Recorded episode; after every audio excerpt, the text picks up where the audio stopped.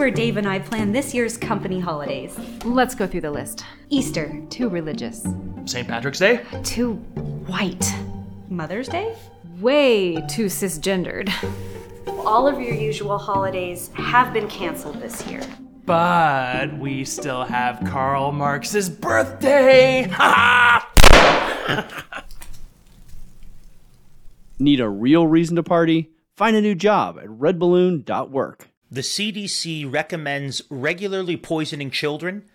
An Ontario court punishes a doctor who wants to protect people from being poisoned. Alberta's new premier apologizes to those who were punished for not taking the poison.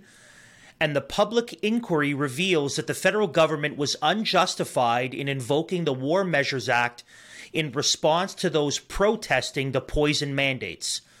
Our weekend review will help provide the antidote to toxic media lies and corruption.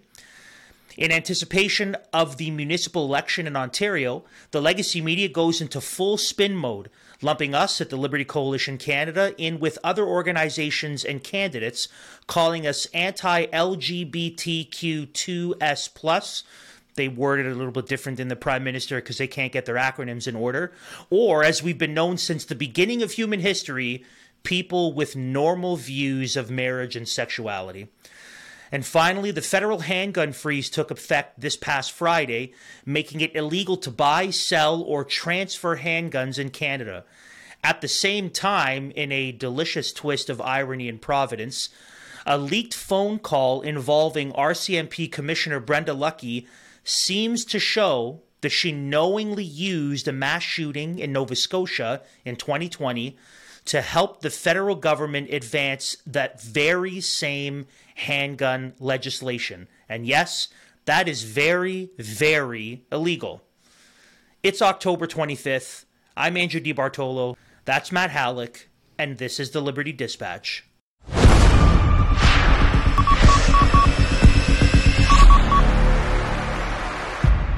Welcome to the Liberty Dispatch, broadcasting across enemy lines into the Canadian culture war, wherever you're getting our content from, whether your favorite podcast catcher, YouTube, or our Rumble channel where we post most of our stuff because YouTube tends to cancel us.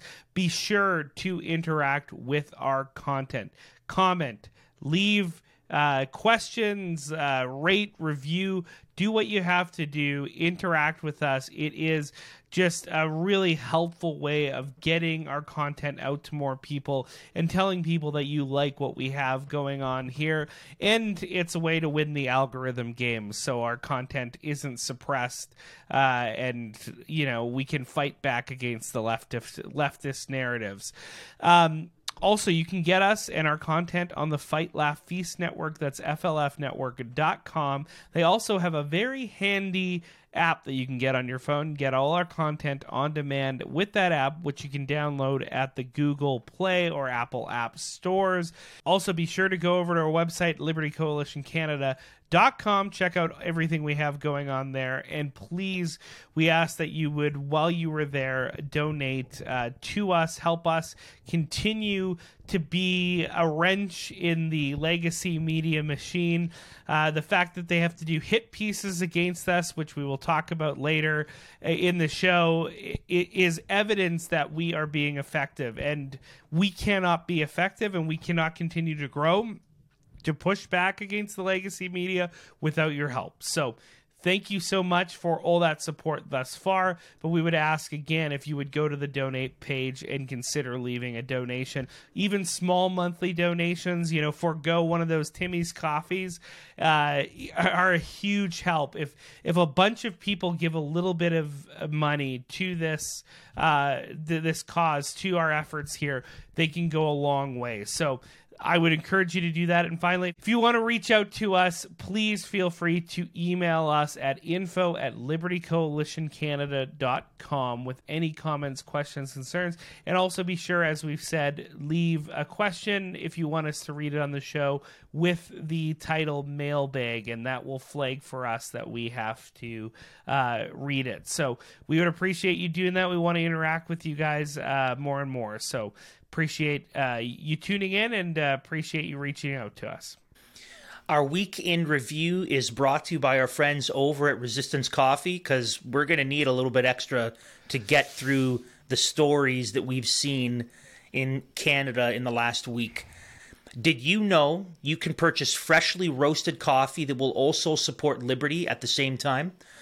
Resistance Coffee Company is a Canadian coffee roastery that gives a portion of every sale to organizations fighting for the constitutional freedoms of Canadians. Resistance Coffee is a small batch roastery which ensures you are never drinking old and stale coffee like you find at the grocery store or that garbage Tim's that Matt mentioned. Yeah, you can give up your cup of Tim's and put your money towards this. Get freshly roasted, specialty grade coffee delivered to your door as often as you want it, and enjoy knowing that your money isn't funding the leftist causes you despise. Drink great coffee and support Liberty Coalition Canada by visiting resistancecoffee.com slash LCC today. And when you use that slash LCC link, you get 10% off your entire purchase. That includes apparel and mugs. Tell your friends and family, get them drinking some fuel for freedom too. That's resistancecoffee.com slash LCC to save 10% off your purchase. Man, I got to tell you, when I'm walking around with my defund the CBC mug, drinking delicious coffee out of that, my relatives, they say, "Hey, where do we get that? Where do we get that mug? This coffee's awesome. Everybody who's uh, come over and had a taste of resistant coffee says big difference. Need it. So uh, it, it, it's it's been awesome to see people are like, I got to get that swag. I got to drink that coffee more. So definitely, you're gonna want to get hooked over uh, hooked on it over at resistancecoffee.com slash lcc. Anyways, Andrew, it's been a crazy whirlwind news cycle this past week. And as we are wont to do, we want to distill a bunch of the news stories that have come across our screens, our tablets, whatever it may be, into our week in review. Let's fire it up.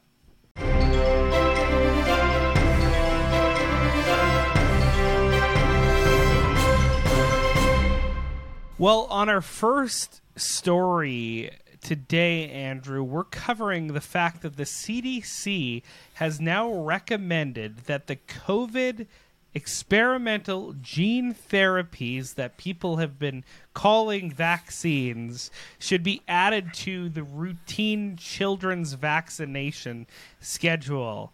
Centers for Disease Control Advisory Panel voted Thursday to add COVID shots to children's vaccine schedule. The vote means that it is recommended that kids begin getting doses of a COVID vaccine when they are six months old. So there you have it, Andrew. The CDC uh, puts the, the these experimental jabs in with uh, lumps them in with all other vaccines that kids have to take, you know, to be a part of school or maybe rec sports or whatever it might be. Uh, despite the fact that you know uh, the the amount of children that have died from COVID is is statistically neg- negligible, and also the fact that most of them, if not all, have had seriously co- serious comorbidities. So the fact that COVID isn't a real threat to children has not stopped the CDC from just 15 and 0 from voting 15 and 0 to add it to the vaccination schedule. It beggars the mind, Andrew. What are your thoughts? more kids under the age of 18 and it, it, we can parse this out by specific age group more kids under the age of 12 die from the flu die from influenza and have died in the last number of years than from coronavirus this was the scandal of 2020 the scandal of 2020 was that in that year in the united states something like 30 children under the age of 18 died from coronavirus which Obviously, that's 32 precious lives. But if you compare that to the flu season from 2018, 2019, in the United States, that number was more like 300. And people didn't lose their minds over that, which makes me think clearly this is about more than just protecting children. And so this is my this is my controversial hot take on this.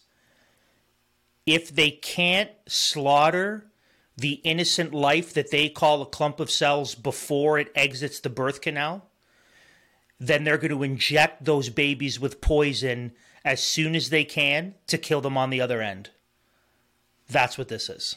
It's it's pretty astonishing, and like you said, uh, you know things like pneumonia, influenza, these things that are very routine that we don't have, uh, you know, pneumonia, influenza shots for children um, at that stage of life to be able to go to school, go to attend various things. We don't require that yet. Those are um, diseases that are generally not all that harmful, but they are more harmful to young children than COVID nineteen. Nevertheless, the the scientists, uh, the experts have spoken, and they've spoken unanimously in favor of adding the COVID jab to children's schedule. Mean what you mean are shaman Yes, yeah, that yeah, high priests. of yeah, the they, they what they do is it so so the parent brings their child to the local shaman because their child has a cut, a pretty serious cut, and the local shaman will wrap a freshly shorn animal skin around that cut, infecting it and then killing the child. And the family thinks, well, this is what the shaman has told us is best and you know, he shook his bones in the cup and poured it out and based on how the bones fell, we saw that this was obviously most pleasing to the gods so that we would get lots of rain. And I mean, that seems like an absolutely ridiculous, comical way to approach life. But all that is is a more primitive version of what's going on here. This is the sad reality that in a similar way, parents are approaching the quote unquote experts who are basically just bone shaking shamans who are telling their parents that if you want to travel and if you want to stay safe, i.e., you want to have a good rain season and a good harvest, then you need to do whatever we say to your children, even if that means sacrificing their health and well being. So, this is just a modernized, more sanitized version of complete witchcraft. Um, but we don't call it that, but I'll call it that because that's what it is. Putting this in a six month year old child is witchcraft. It's just modern day 21st century witchcraft. Andrew, speaking of medical tyranny and foolishness, um, we've seen plenty of it over the last two and a half years. And it has now come to light that an Ontario court, a provincial court there in your wonderful province, has suspended a doctor who filled out a medical exemption to the COVID vaccination. So while this is not a video pertaining to this story per se, I do want to play for people the comments of uh, the chief medical officer, uh, Dr. Kieran Moore in Ontario, who's been dealing, heading up the, the pandemic response about exemptions. And this predates uh, this story by a year, but I think it's illuminating. So let's get into that clip. I've heard, uh, let's say through hockey leagues and or through uh, uh, employers, of, of a one to two percent uh, medical exemption rate. Uh, to me, that does seem high. He looks like a snake, too. I just imagine this tongue coming out, right? Like I can just picture that forked tongue coming out. Can you see Yeah. it? I don't know. I just, I see it. I see the whole. So th- Someone's gonna someone's gonna email us about that. That that's inappropriate. Th- there you- I see it. I see there it. There you have it. Dr. Moore says a 1 to 2% exemption rate for recreational sports and schooling and stuff like that from COVID vaccination. It seems a little high to him. He's just got the feeling that that's that's a high number.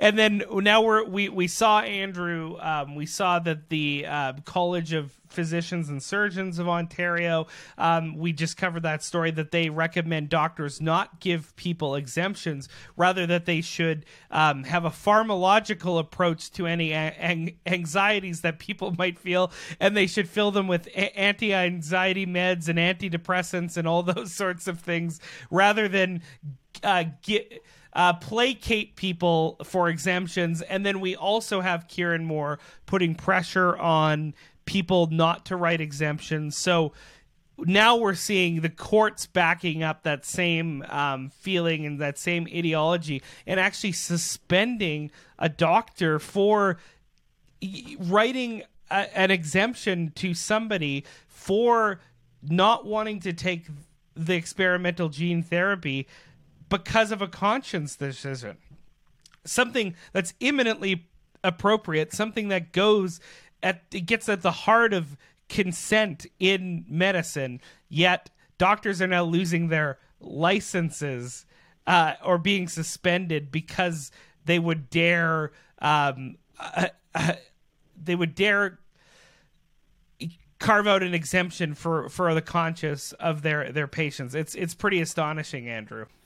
I thought it was even worse than that. I mean, that's bad, but I thought that it was it was an actual medical exemption, but it was one that the college and the Ontario court said wasn't valid. So they're medical exemptions that they they even grade them.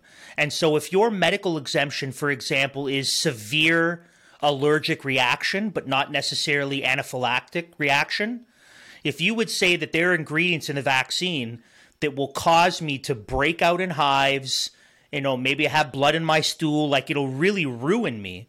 If it doesn't kill you or call or cause anaphylaxis, that's not a valid medical exemption. So there, so the doctor, I, I could be wrong, but I think the doctor provided a legitimate medically based exemption, but it wasn't good enough because the vaccine wouldn't have killed the person. And apparently, that's the only valid medical exemption. And, and this story, and again, the Ontario College of Physicians and Surgeons highlights that our medical industrial establishment uh, has lost all credibility. Like, credibility is completely gone. When they can say that if you're a man and you feel like a woman, let's cut off your genitals and give you chemical treatment, yay, that's gr- great. Yeah, that's science. But if you have legitimate reasons why you don't want to inject a poison that doesn't work in your body, let's give you prescription drugs and have you seek out psychotherapy. Like the credibility is out the window. And it's and there's another layer to this as well that we've talked a little bit about on the show. I know I've had conversations with people. I think we actually had this conversation with Matt Truella when we interviewed him and it's it's the reality that what we're confronting here isn't just a confused scared people we're actually dealing with a whole other religious system. And in this religious system we'll we'll link it um, uh, we'll get the link out because I'm not opposed to shameless plugs but I wrote a blog post maybe about a year ago uh, and and I titled it a new religion. And what I basically said was this scientist statism or this statist scientism that we have now, it's it has all the tenets of a religious system. It has the God, it has the prophets, it has the priests, it has the holy books. But the one thing I said was that in this statist scientism, original sin is individualism and individual rights and responsibilities. That's original sin which is why the mantra are we're in this together, stay safe together, the collective, the common good. And so the reason I bring that up is because here you have either this doctor writing an exemption, or in the case of Dr. Moore a year ago, individual doctors writing exemptions, basically saying, I'm an individual doctor, I know my patient, and based on my knowledge of the patient, I'm making an individual decision to fill out an exemption that I think is valid and this religious system looks at that, which is the original sin, and says, no, no, that's bad. That's you exercising your individual will and being responsible, not as a member of the collective blob, but as an individual person with rights and value and dignity. That is the original sin in this new religious system. And when you when you lean into your original sin, and you don't avail yourself of the means of salvation provided by this new religion, then obviously you will come under the fury of the God of that system who will bring his message of wrath through his prophets and through his priests. And in our case, the prophets and priests of this new religion are the legacy media and the unelected health bureaucrats. And that's what we're seeing here. They're just playing out their new religious system, crushing the dissenters and the sinners. I think that's an amazing point that you made. This is a doctor that actively knows the patient, that is involved in their lives, but giving a genuine medical exemption from a physician who actually knows this patient and has been able to assess them has run afoul of the Soviet, the Council of Doctors. Therefore, he, they must be suspended. And that's the the absurdity of the situation and the absurdity of basically the entire vaccine or bust for everyone all the time mentality that our medical establishment has taken. And like I said many a times, they are the ones who destroyed their credibility. It's death by suicide and not by homicide, and they have to. Yeah, it's going to be it's going to be at least a generation or maybe two before you really have any reestablished trust with the medical establishment. I mean, and this is something that I know Dr. M- um, Dr. McCullough mm-hmm. said this when we interviewed him as well, that he really bemoans the fact that it is going to take a long time for people to trust once again in their doctors and in the medical establishment mm-hmm. because that is that is dissolved that is blown away in the wind like a dandelion. Yeah, absolutely. And if you haven't seen our episode with uh, Dr. Peter McCullough uh, in response to Neely Kaplan Mirth's insanity, uh, you're definitely going to want to do that. I will link that in the description below. That's our most viewed episode. Yeah, it's getting up there. So I really appreciate that um, that people have tuned in. But you're definitely going to want to see that if you have yet to see it.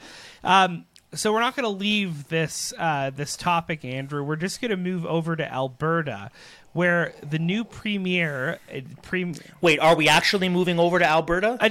Because that's what people are saying. Like we should we, we should actually move over to Alberta I mean, now, or, or we're just talking metaphorically. I'm just talking metaphorically, but it wouldn't be all that bad of an idea, obviously.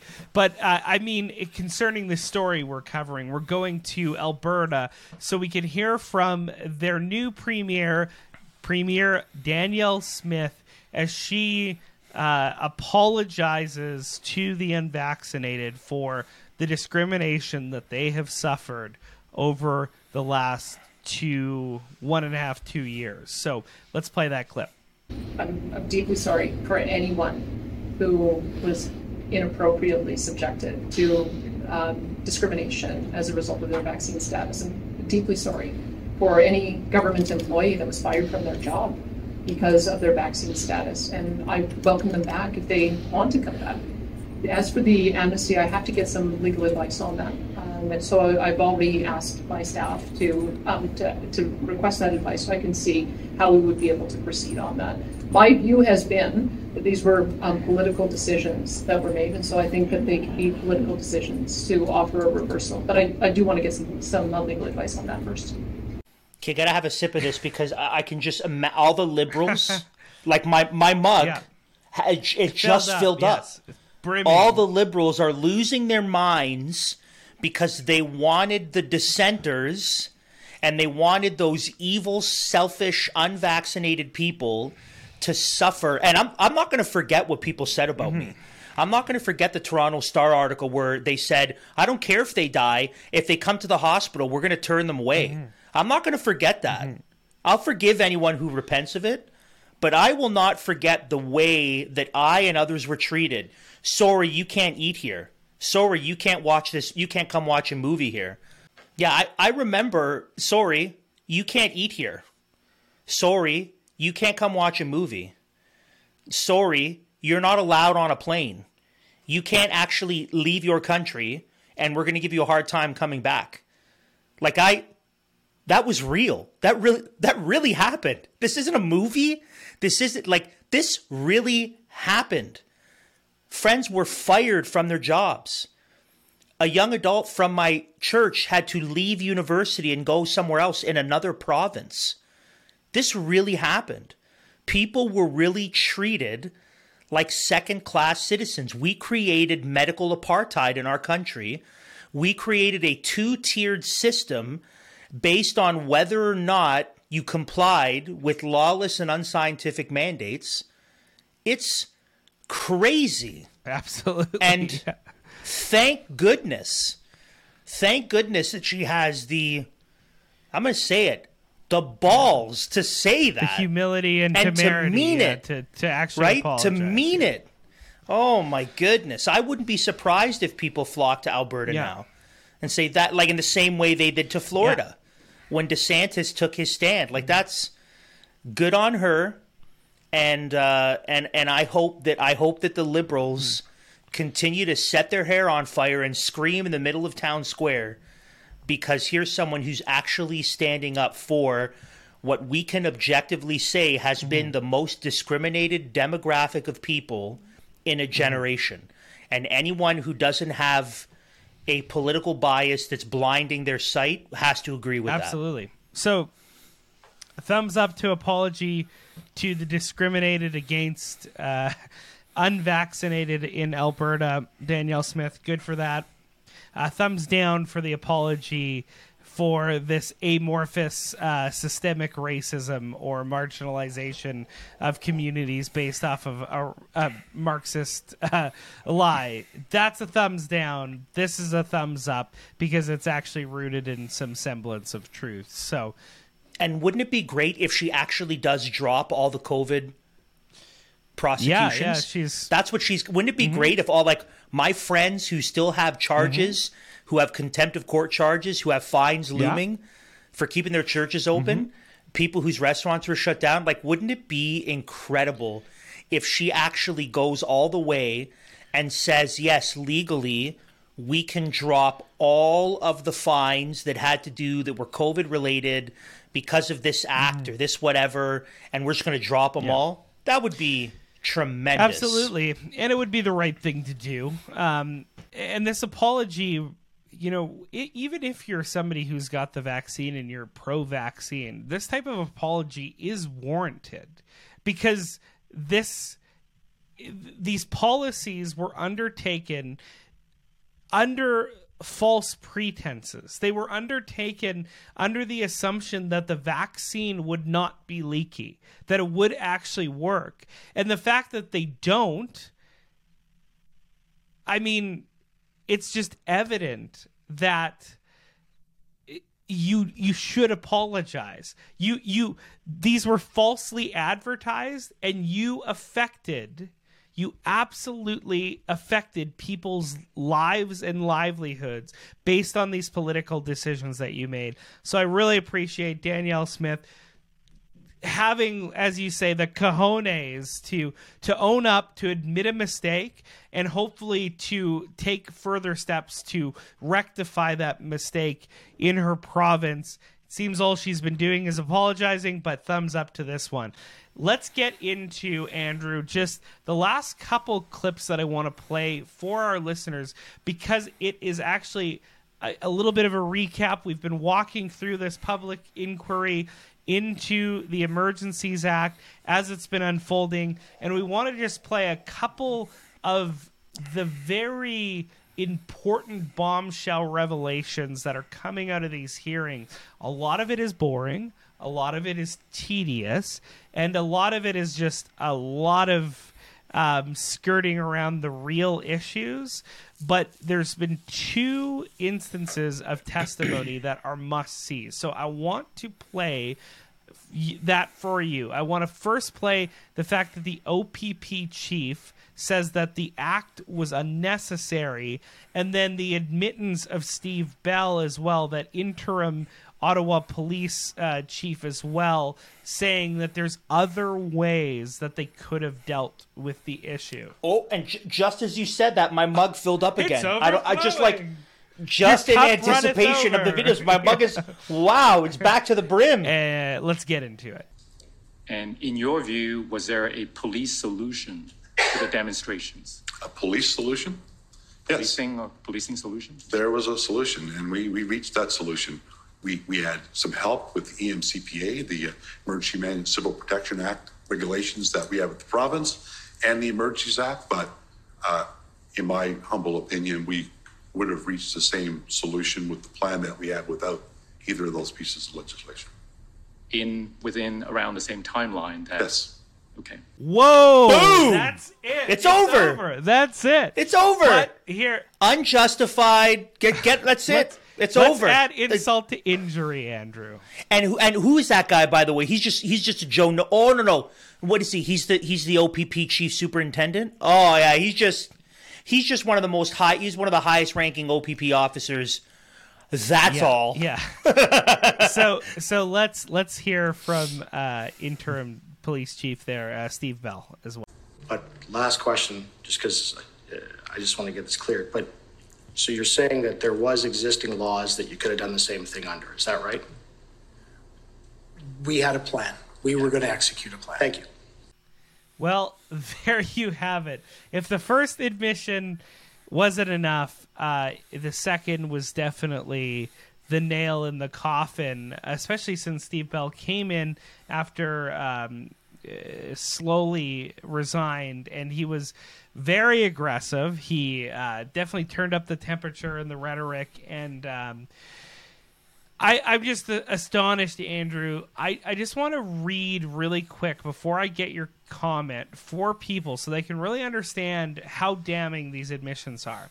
I want to read the, the threshold that really needs to be met for the Emergencies Act to actually be put in place. Because as this um, Canadian Civil Liberties Society, as they've said, uh, the government didn't even get close to meeting the standard. Um, likewise, the Canadian Constitution Federation or Foundation, pardon me, uh, eh, concurred with the CCL in their findings as well, and that's because just a plain reading of the the text of the Emergency Act would show any reasonable person that the government didn't meet that threshold. Unless we forget the reason that Trudeau got rid of the Emergency Act was less that they were able to clear Ottawa, but the fact that he was going to lose a vote from the Senate.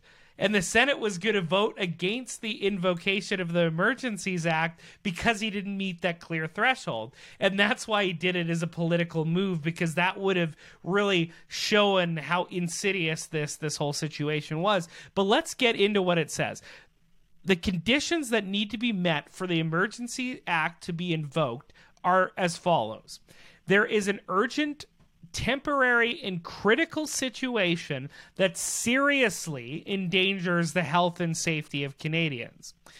The situation is beyond the capacity or authority of a province or territory to deal with it. That means it has to rise to the level of the, the national federal government stepping in. And third, the situation cannot be dealt with effectively under any other f- federal, provincial, or territorial law. So if you've heard the two really important uh, law officers uh, f- of the province of the city saying we had plans in place we uh, under the current laws we had strategies that we could do. We did not exhaust all options. We know for a fact that many of the provinces across the country did not approve of the invocation of the emergency act. Nevertheless the government did it and here we are because that same act requires that we have this very commission that's going through and not thanks to the beneficence of of the liberal uh, party but i wanted to lay that out because i think it's so important for people to understand how damning these clips are because we heard a lot of flowery rhetoric and testimony from Zexi Li and from Catherine McKenney, which apparently she lost her race this evening. So good, good for her. That good for the people of Ottawa for rejecting her. But nevertheless, um, here we have it, Andrew. These bombshell testimonies. What are your thoughts on them?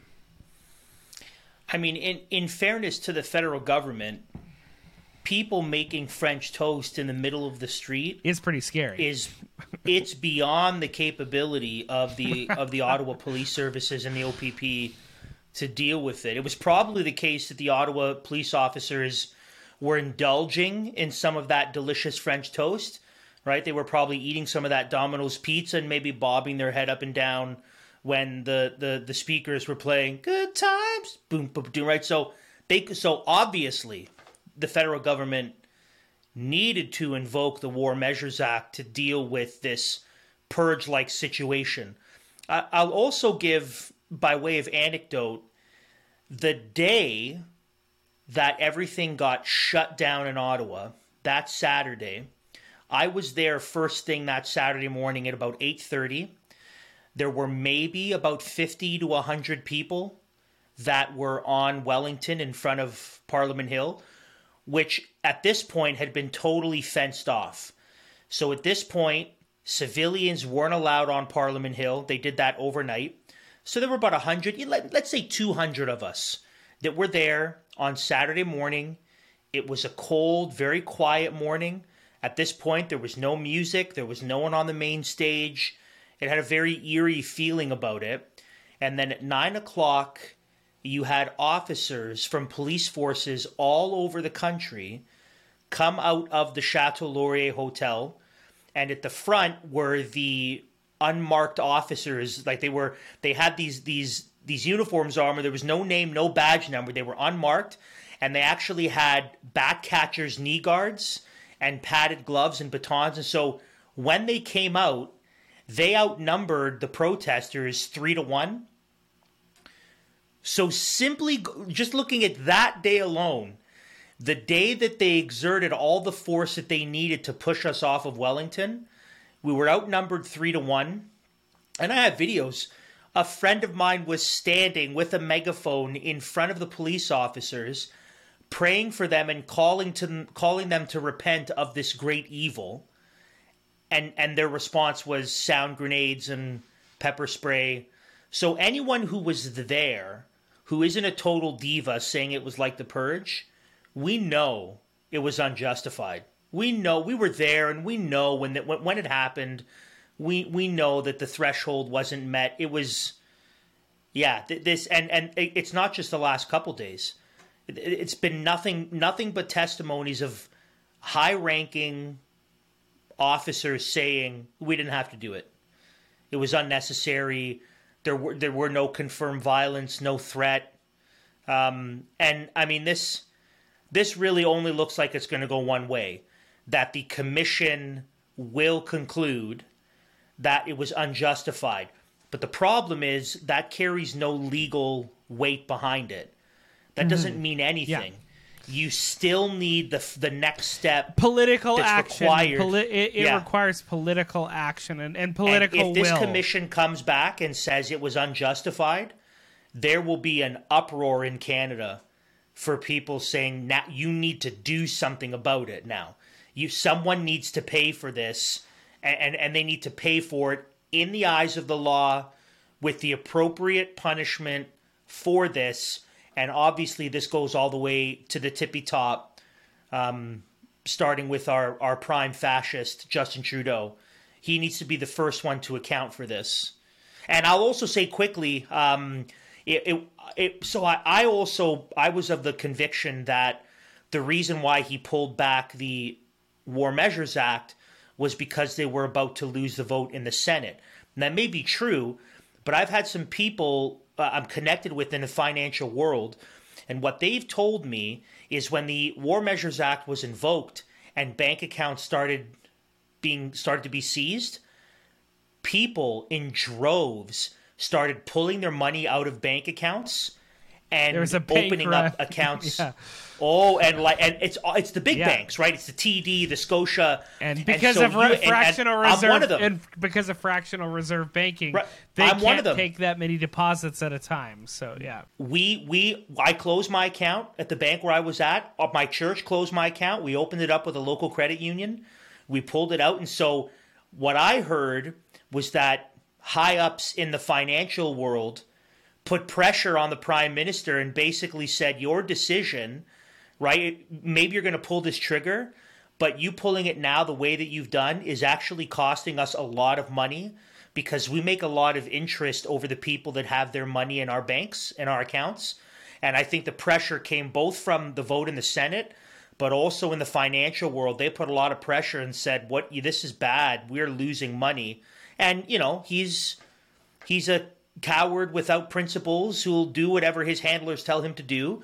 And so he pulled back the order. And the only the only real good thing about all of that was that Jagmeet Singh looked like a total fool because he threw all his weight towards, oh, we need to do this. Absolutely. The Emergencies Act.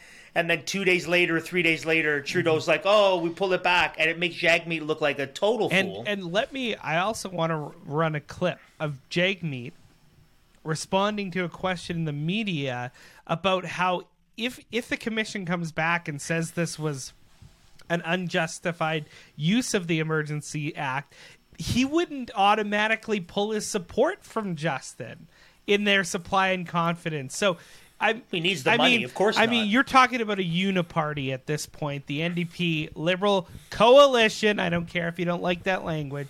That's what it is, and that's I think further Axis. Uh, Axis is a better. Yeah, yeah. The, the evil yeah, Axis. Axis Yeah. is better than than coalition. Yeah, absolutely. But let me play that clip because it's further proof of that coalition. Then let me ask you this, uh, Jagmeet Singh.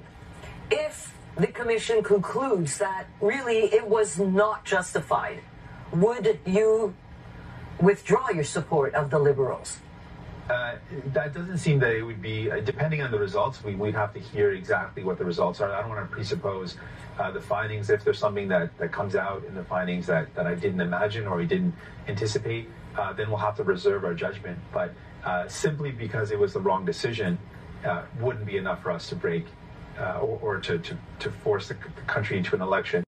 Our first story is brought to you by our friends over at Bull Bitcoin. Born out of the desire to separate money from the state, Bitcoin epitomizes freedom money, an uncensorable network programmed around digital scarcity where the individual is in full control and accountable for his own property. You know, like not having your bank account seized by the federal government. Bull Bitcoin, Canada's most trusted Bitcoin exchange since 2013, is a 100% self funded company led and op- operated by incorruptible activists for individual liberties and freedom. At Bull Bitcoin, security and privacy are top priority. Customers' funds are transferred directly to their Bitcoin wallet in their own possession. With Bull Bitcoin, you never run the risk of losing your money, you own the money. Sign up at mission.bullbitcoin.com slash LCC and get started with your account's creation today. Contact Bull's best in business customer support team at any point to request assistance throughout the process. Take control of your money. Mission.bullbitcoin.com slash LCC. Go ask your questions, have them answered, do your research solid friends there, seriously consider purchasing at least a little bit of Bitcoin. Well, Andrew, we're used to covering the news here on the Dispatch. We're not used to be being a part of the news, but our next story has us in that uncomfortable position, and um, we have been. I don't know. I'm okay being far right. Yes, I'm okay being a far right anti I'm just saying it's LGBT uncomfortable because Christian it's nationalist. unusual. Yeah, yeah. I, I don't care what the, the Marxists have to say about us. It probably means we're over the target if they're circling the wagons. Nevertheless, that's generally what we do. We're covering the news rather than being part of our new, part of the news. Nevertheless, here we are. The legacy media has lumped us in in with a bunch of groups um, who are apparently far right extremists groups who are pushing candidates to get involved in the Ontario school board election. So both CBC and CTV have run stories of that ilk in this past week leading up to the municipal elections, which are, as of time of recording, being held this evening in Ontario. But we want to cover just how extreme the media bias is in our legacy media. So let's get into the meat of the ar- argument. The, uh, what's actually in the article from CTV. I'll, I'll read a quote as follows. It's municipal election season, and experts are warning that some far right groups and individuals are bringing an agenda of anti diversity, anti LGBTQ2S plus views to an important but often forgotten ballot battleground school boards. According to the Canadian Anti Hate Network, those are the experts, right? The CAHN, they're the expert. Far right lobbying groups are attempting to install school board trustees who will uphold what CAHN calls regressive views. Those they are warning against say they're simply trying to inform Canadians where school board candidates stand on certain issues. The outcomes ultimately are very damaging. Hazel Woodrow, an education facilitator with CAHN, told CTVnews.ca in a phone interview. So, regardless of what they kind of claim or their motivations, ultimately, the outcomes are not in the best interests of students and, in particular, marginalized students. CPC, the Canadian Pravda Corporation, as we've talked about, which is actually known as the CBC or formerly known uh, as that on this program, was not going to be outdone by the spin doctors at CV, CTV News. And we should just say these were under news articles. It wasn't opinion articles. They were smuggled in as actual news. Nevertheless, they covered the story with this glorious piece of political hackery. In school board elections across Ontario this Monday, dozens of candidates are running on promises to roll back protections for transgender students, part of a concerted effort by conservative lobby groups to undo policies aimed at addressing systemic discrimination. The normally sleepy contests for trustee positions have been highly charged this year with faith based groups, political parties, and self styled anti woke organizations involved to an unprecedented degree, including providing endorsements, mobilizing volunteers, and providing candidates training from U.S. political operatives. Which hateful and evil groups do these state funded propaganda arms list? Well, at the heart of the CTV story was the campaign Life Coalition, which is generally a Catholic organization that deals with pretty much pro-abortion stuff. Uh, they're not woke leftist Marxism, Marxist. Therefore, they have to be ticket. Er, er, therefore, they have to be uh, attacked and gone after by our legacy me- media. Blue for, Blueprint for Canada, an organization that wants to help students not hate their country and understand our history accurately are also among the list. Action for Canada, an organization committed to strengthening and protecting protecting faith, family, and freedom in Canada. Parents as First Educators, or PAFE, an organization that exists to empower parents to take primary responsibility for their children's education. And last but not least, Andrew, the, these guys. Woo! The Liberty Coalition Canada with our Christians That Care initiative, which we exist, obviously, as you know, to lead in promoting freedom and liberty in our nation, uh, creating a united front and and informing Canadians, getting them involved in all areas of life, and declaring most importantly the lordship of Christ over all of life. These are the extremist groups of anti LGBT ampersand W upside down question mark um, groups that have been pushing back and getting politically active. And what do you see? The rats are scurrying because we're getting involved. And there's one thing we all have in common other than the label of being regressive and hateful. that's just Par for That's the course. them trying to throw mud. That's all. They're just trying to throw mud. We all have one thing in common. All these groups. We believe in God's design for marriage and sexuality, and we reject this mystical postmodern idea of gender theory, which inevitably will lead to the sterilization and genital mutilation of our children. And for that, we are labeled far right, hateful, anti LGBTQS plus. I don't know where the A and the I are, right? In the federal, it's 2S LGBTQAI plus. So they got to get their acronyms in order. But we're bigots. Why? Because we obey God.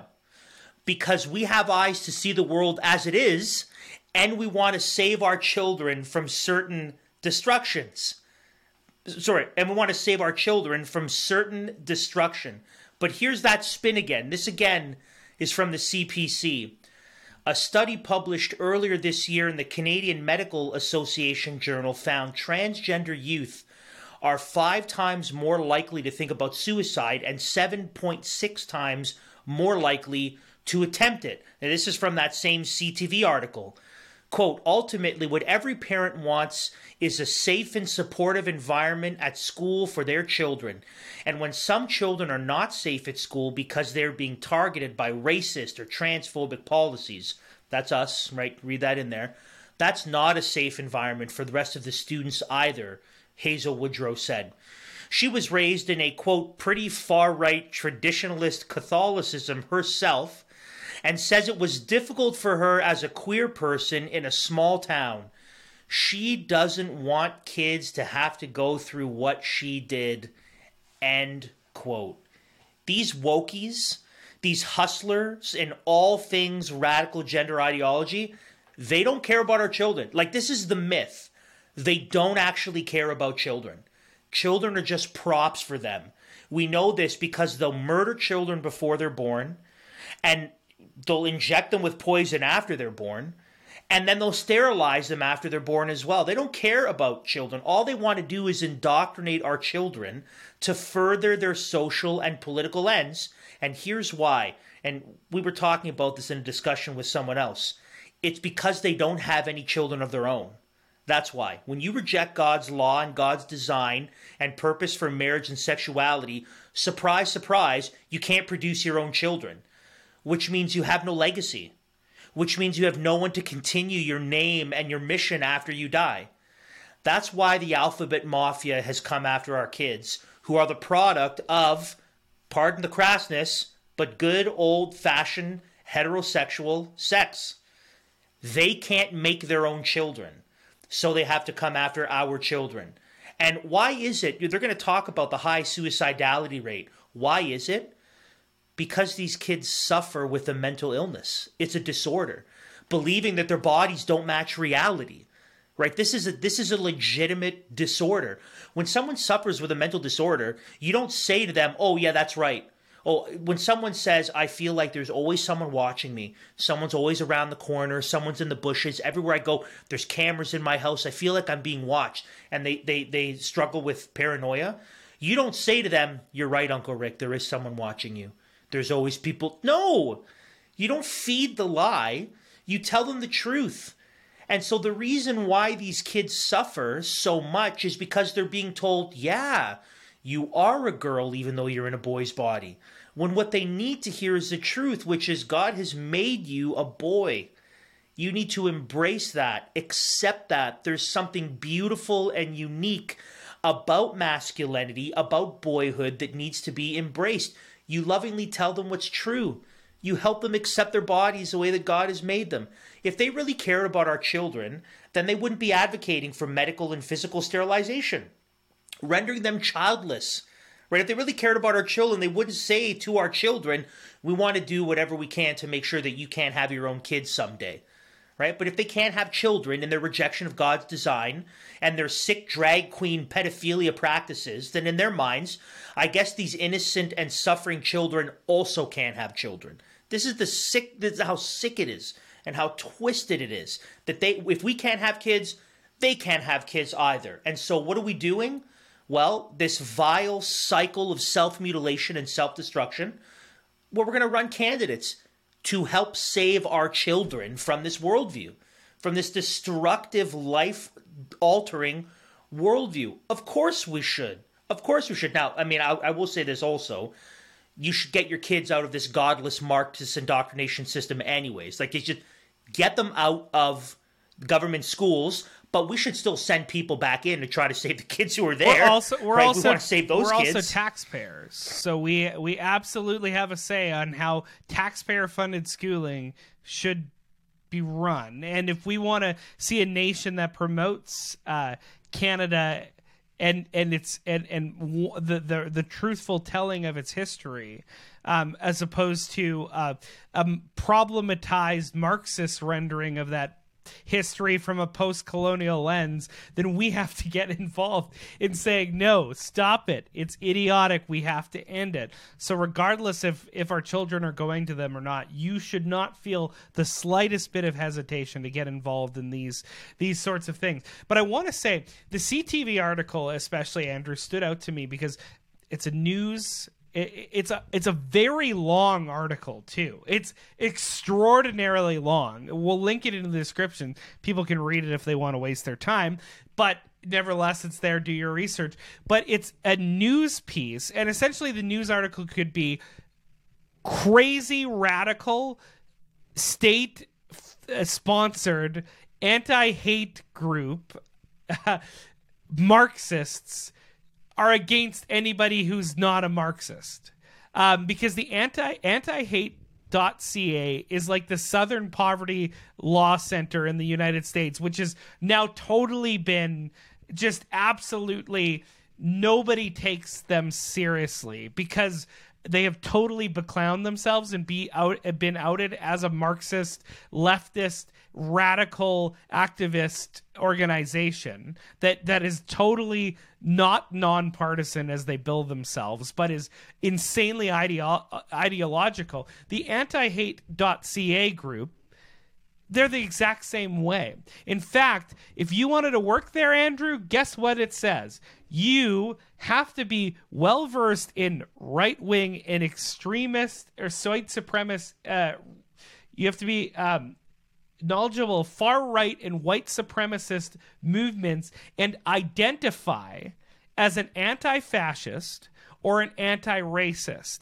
Now, we've said on the program, those don't mean just what the words actually mean. If you were to break them down etymologically, you're not going to get to the, the heart of what they're saying. yes, anti anti racism is race Marxism. It is applying a critical consciousness to race issues. And when we're talking about anti fascism, we have to understand how fascism is described by Marxists. And if you want to get into it, just look at her. I've talked about this before. You need to understand the writings of some of the most influential Marxists of the modern age. Herbert Marcuse is one of them, and he wrote a 1965 essay called Repressive Tolerance, and he gives a definition of fascism in it. I'm not going to read it because it's quite lengthy, but what we have to understand is from the Marxist point of view, fascism is capitalism. It's advanced capitalistic societies. Anything that would further a capitalist a society or eh, a, a, a, a society that would promote unequitable like e- inequality of outcomes uh, then that is to the marxist a a fascist society. So it's not well defined like mussolini which it says basically it's this corporatism this this merger of private and public partnership uh, which is literally the WEF funny enough they forward anti-racism stuff and anti-fascist stuff and they're the actual fascists. But nevertheless fascism is basically any society where free markets and capitalism uh, would reign. And that really makes fascism then this absolutely broad expansive uh, word that basically means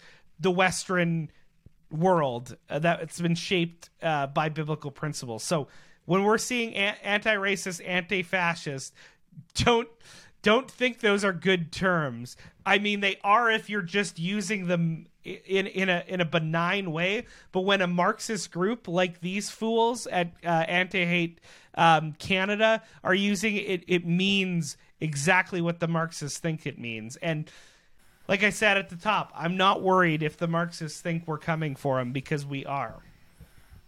Well, I I look forward to us updating our audience in the next number of days, specifically with the Christians that care candidates that won. Mm-hmm. I know in BC, for example, there's a, an organization called Parents Voice, and they, in a similar way, I mean, I, they are not a distinctly Christian organization, but they're an organization in British Columbia that was basically saying we need to run as school board trustees people who will not push a woke agenda. And I know they saw a number of great victories in BC because obviously parents are the more they wise up to what's going on, the more they realize I don't want my kids there. Now, again, what they should do is they should pull their kids out of the system altogether. But if they don't do that, wising up to what's happening and voting in the right people, of course, that's great. So, I mean, we, we don't want to give names or numbers right now because we want everything to be in. But at the very least, we have a few confirmed wins for Christians that Care candidates who've won in their election. And this is going to be a good day. This will be this will this will really make them freak out over on the left because they'll see, yeah, grassroots movements that are not state funded, legacy media driven movements and organizations can actually see these political victories. And so this is a good day. This is to be, be encouraged when they, you know, Jesus said, when your obedience to him, when when the life that you live and the righteousness you pursue means that they're going to say all sorts of vile, hateful things against you, then rejoice. Right? Don't rejoice if they say you're a racist if you are a racist. But if you love Christ and if you're trying to obey him by pressing into the culture, by engaging in the public square, by engaging in the political sphere, by actually bringing things under the lordship of Christ, when you do that, and then when they say all sorts of vile things against you, like just throw your hands up in celebration because that's exactly what they will do to those who love and obey Christ because they hate him and because they hate his word. So be I think this is encouraging that they would run these hit pieces on us because if we were if we were not a threat and if we were no big deal, they wouldn't even mention us. But they feel like they have to spin and get ahead of the narrative. And so this is this is this is encouraging. We want we want to talk about our friends over at Red Balloon because there's more encouraging stuff happening there as well. You might think that woke politics and medical tyranny have destroyed the Canadian workplace in the same way that you might think wokeness in the education system has rendered people hopeless and helpless. No, that's not the case at all. No, and in the same way, some companies are standing up and saying no to this woke nonsense in the workplace as well. In just over one year, over 2,000 companies have pledged to honor free speech and medical privacy at redballoon.work. And Red Balloon is here in Canada wanting to grow in the Canadian market. You need to support them. If you're a Canadian business owner and you want to find top tier values aligned talent, or if you want access to one of a kind courses and guides that will help you build an uncancelable pro freedom workplace, sign up today at redballoon.work slash LCC. You can benefit from the Freedom Academy. You can grow a strong business that is anti fragile. And if you're a job seeker in Canada and you're tired of skin deep promotions and vaccine checkpoints, you want to find a courageous company that shares and protects your values. New jobs are waiting for you over at redballoon.work slash LCC. Friends, if you own a business, if you are a CEO, if you are on a board of directors and you want to find employees that are lined up with your values, that believe in the greatness of the Canadian economic spirit and have not bought into woke ideology, you need to sign your business up at redballoon.work slash LCC and you need to go look for great jobs at redballoon.work slash LCC.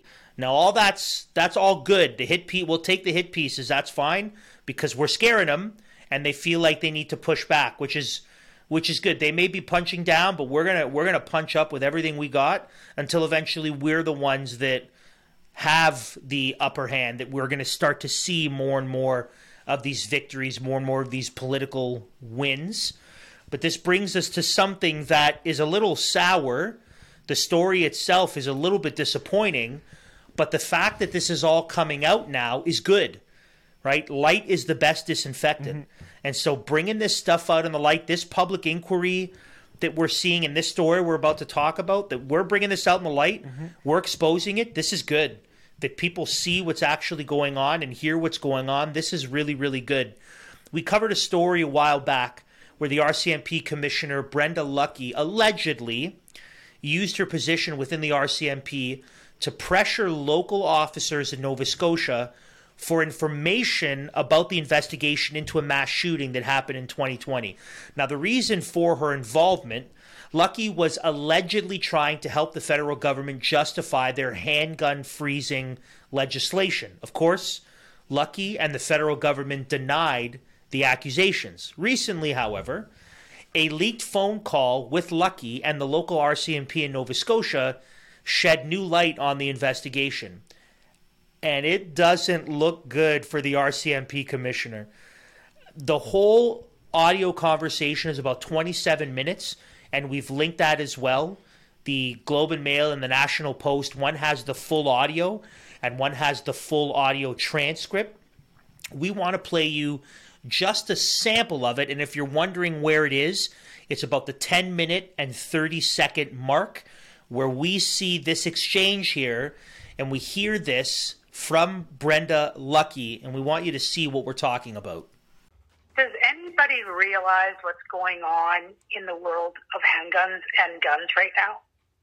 The fact that they're in the middle of trying to get a legislation going, the fact that that legislation is supposed to actually help police, and the fact that the very little information I asked to be put in speaking notes at around 11:30 this morning uh, is when I started this, which was three or more hours before Darren was to speak, could not be accommodated.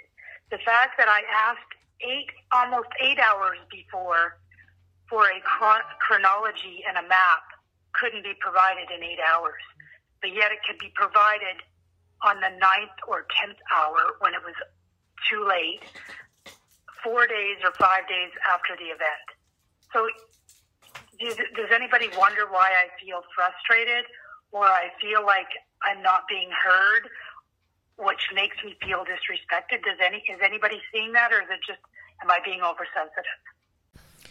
Yes, you're being oversensitive. Hmm. And you're showing your corruption. Now let me let me. That sounds I- exactly I just- like what was alleged, though.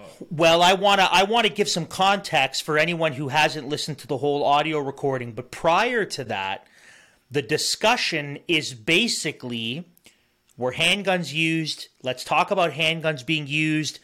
When we talk about it to the public, can we make sure that we emphasize that it's handguns? So it's all about handguns, handguns. How many handguns? Were there handguns? Which handguns? When we talk about it to the public, we have to let them know handguns, handguns. And she's asking, give me the information. Tell me about the handguns. Which handguns? Were there hand, blah, blah. So she says all of that. Handguns, handguns, handguns. And I'm going to read just a portion of what you just heard. After handguns, handguns, handguns, handguns.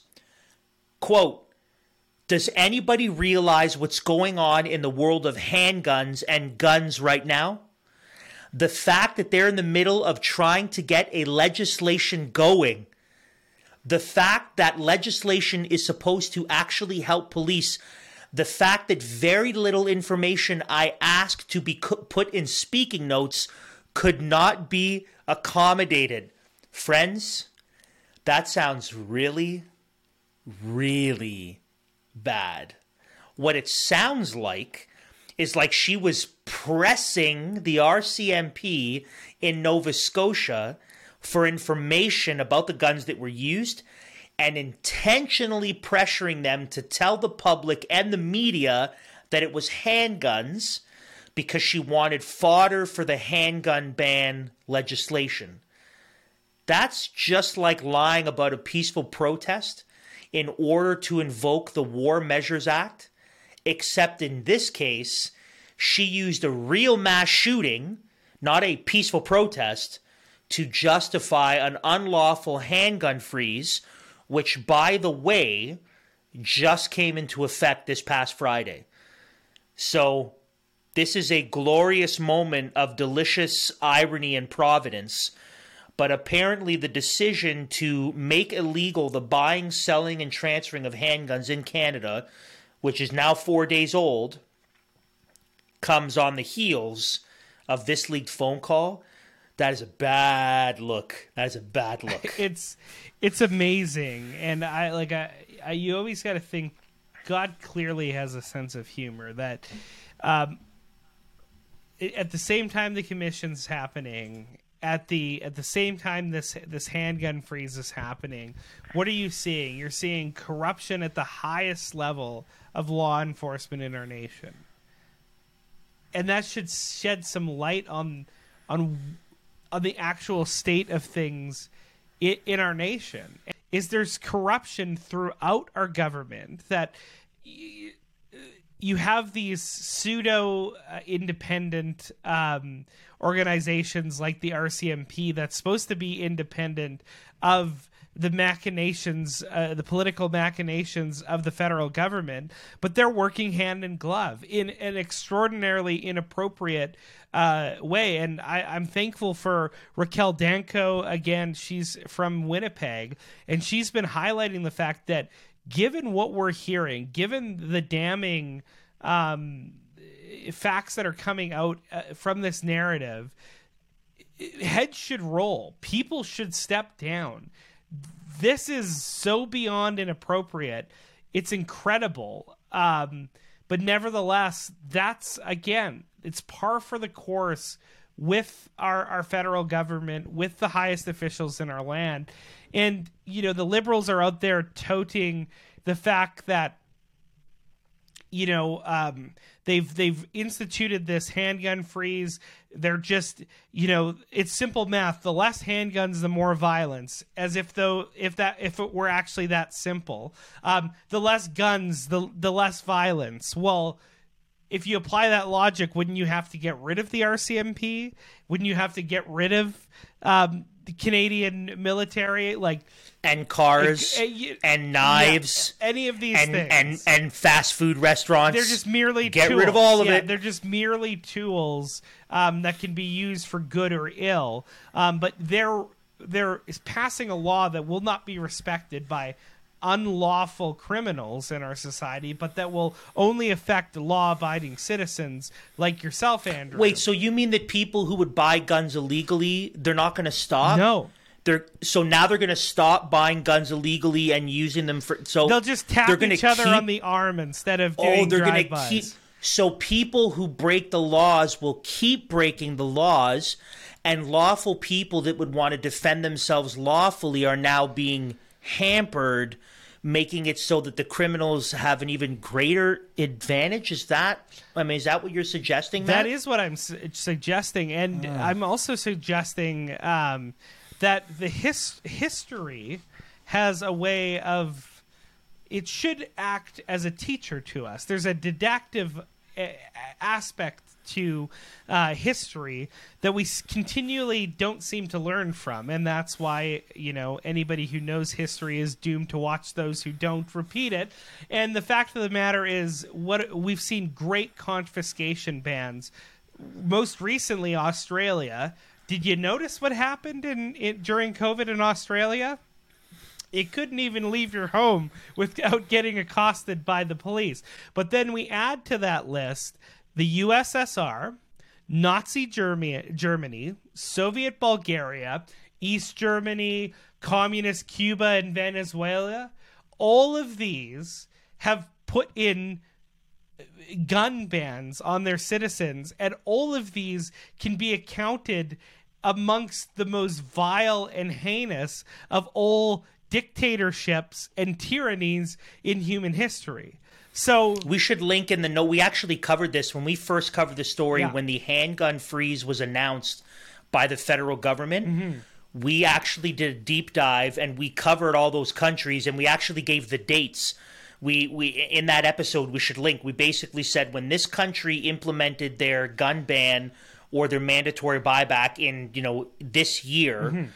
most of those countries within three to five to ten years eventually started murdering their own people. Yep.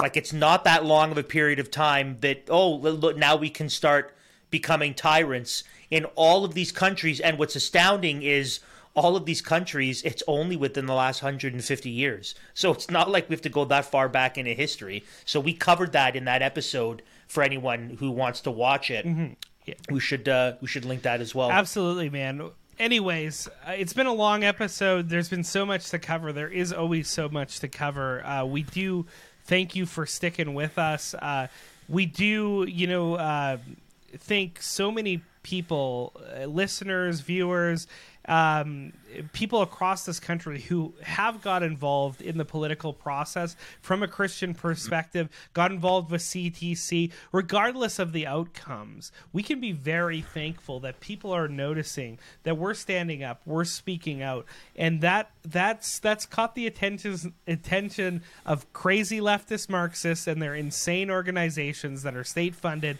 and the state funded propaganda arm of our federal government as well. So we should take victory in that, but we know that also there's people across this country who are winning victories in in municipal elections from a Christian perspective, so that they can press the lordship of Jesus Christ into all areas of life and interpose between crazy ideological Marxists who are trying to ram down their world and life view on unsuspecting students. So we can be And if I can interject here as well, this is why we would ask you to please seriously and prayerfully consider supporting us at the Liberty Coalition Canada of donating to our work and to our organization because any victories and successes we see in this municipal election especially with the candidates who ran and who were involved with Christians that care there's a tremendous amount of time and work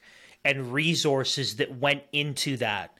We have, I mean, there are weekly Zoom calls where we bring in speakers from all over all over North America to give us their time in encouraging and training, helping these candidates with running their campaign, with door knocking, with getting the resources, with just doing the ground game. We had a rather extensive weekend long training seminar where again we had speakers from all over the country and really all over North America in person and join in via Zoom. And so the work that we're doing, there are a lot of hours, a lot of late nights, a lot of traveling, a lot of getting people involved, a lot of resources spent to do this. And so we need your help to do this. Our goal is to raise $300,000 before the end of this calendar year. So we can keep doing this because there are municipal elections all over the country. We need to think ahead to federal and provincial elections as well. We need to keep supporting people that are fighting for freedom. We need to keep supporting people legally by supporting them, but also defending them in court with legal battles if we get there. There is work to be done, and we're seeing the fruit of it. We're seeing the fruit of it. We're seeing that Dr. Curtis Wall, in his case, the publication ban was dropped so that his expert witnesses had their identity put out. We did that. The Liberty Coalition Canada did that because we appealed that case and we won. We're going to see wins for Christians who are running in municipal elections. Lord willing, we'll see Western back down, and if not, we're going to keep pressing into them with what they're doing. We're seeing wins, we're seeing an effect to the work that we're doing, and we need your support, we need your donations, we need your help to do that. So please go to libertycoalitioncanada.com, click on that donate page. You can specify where you want your support and donations to go to our particular arms, whether it's analysis, advocacy, or legal aid. But we need your help to keep doing this because we want to keep fighting for freedoms and we're going to keep seeing wins. And so we want to keep bringing them to you. let the demons fear and tremble and and and I, I so i'm so thankful for people getting involved pushing back um, speaking of gargoyles and demons i just wanted to make mention sue gardner board member anti-hate canada World Economic Forum member.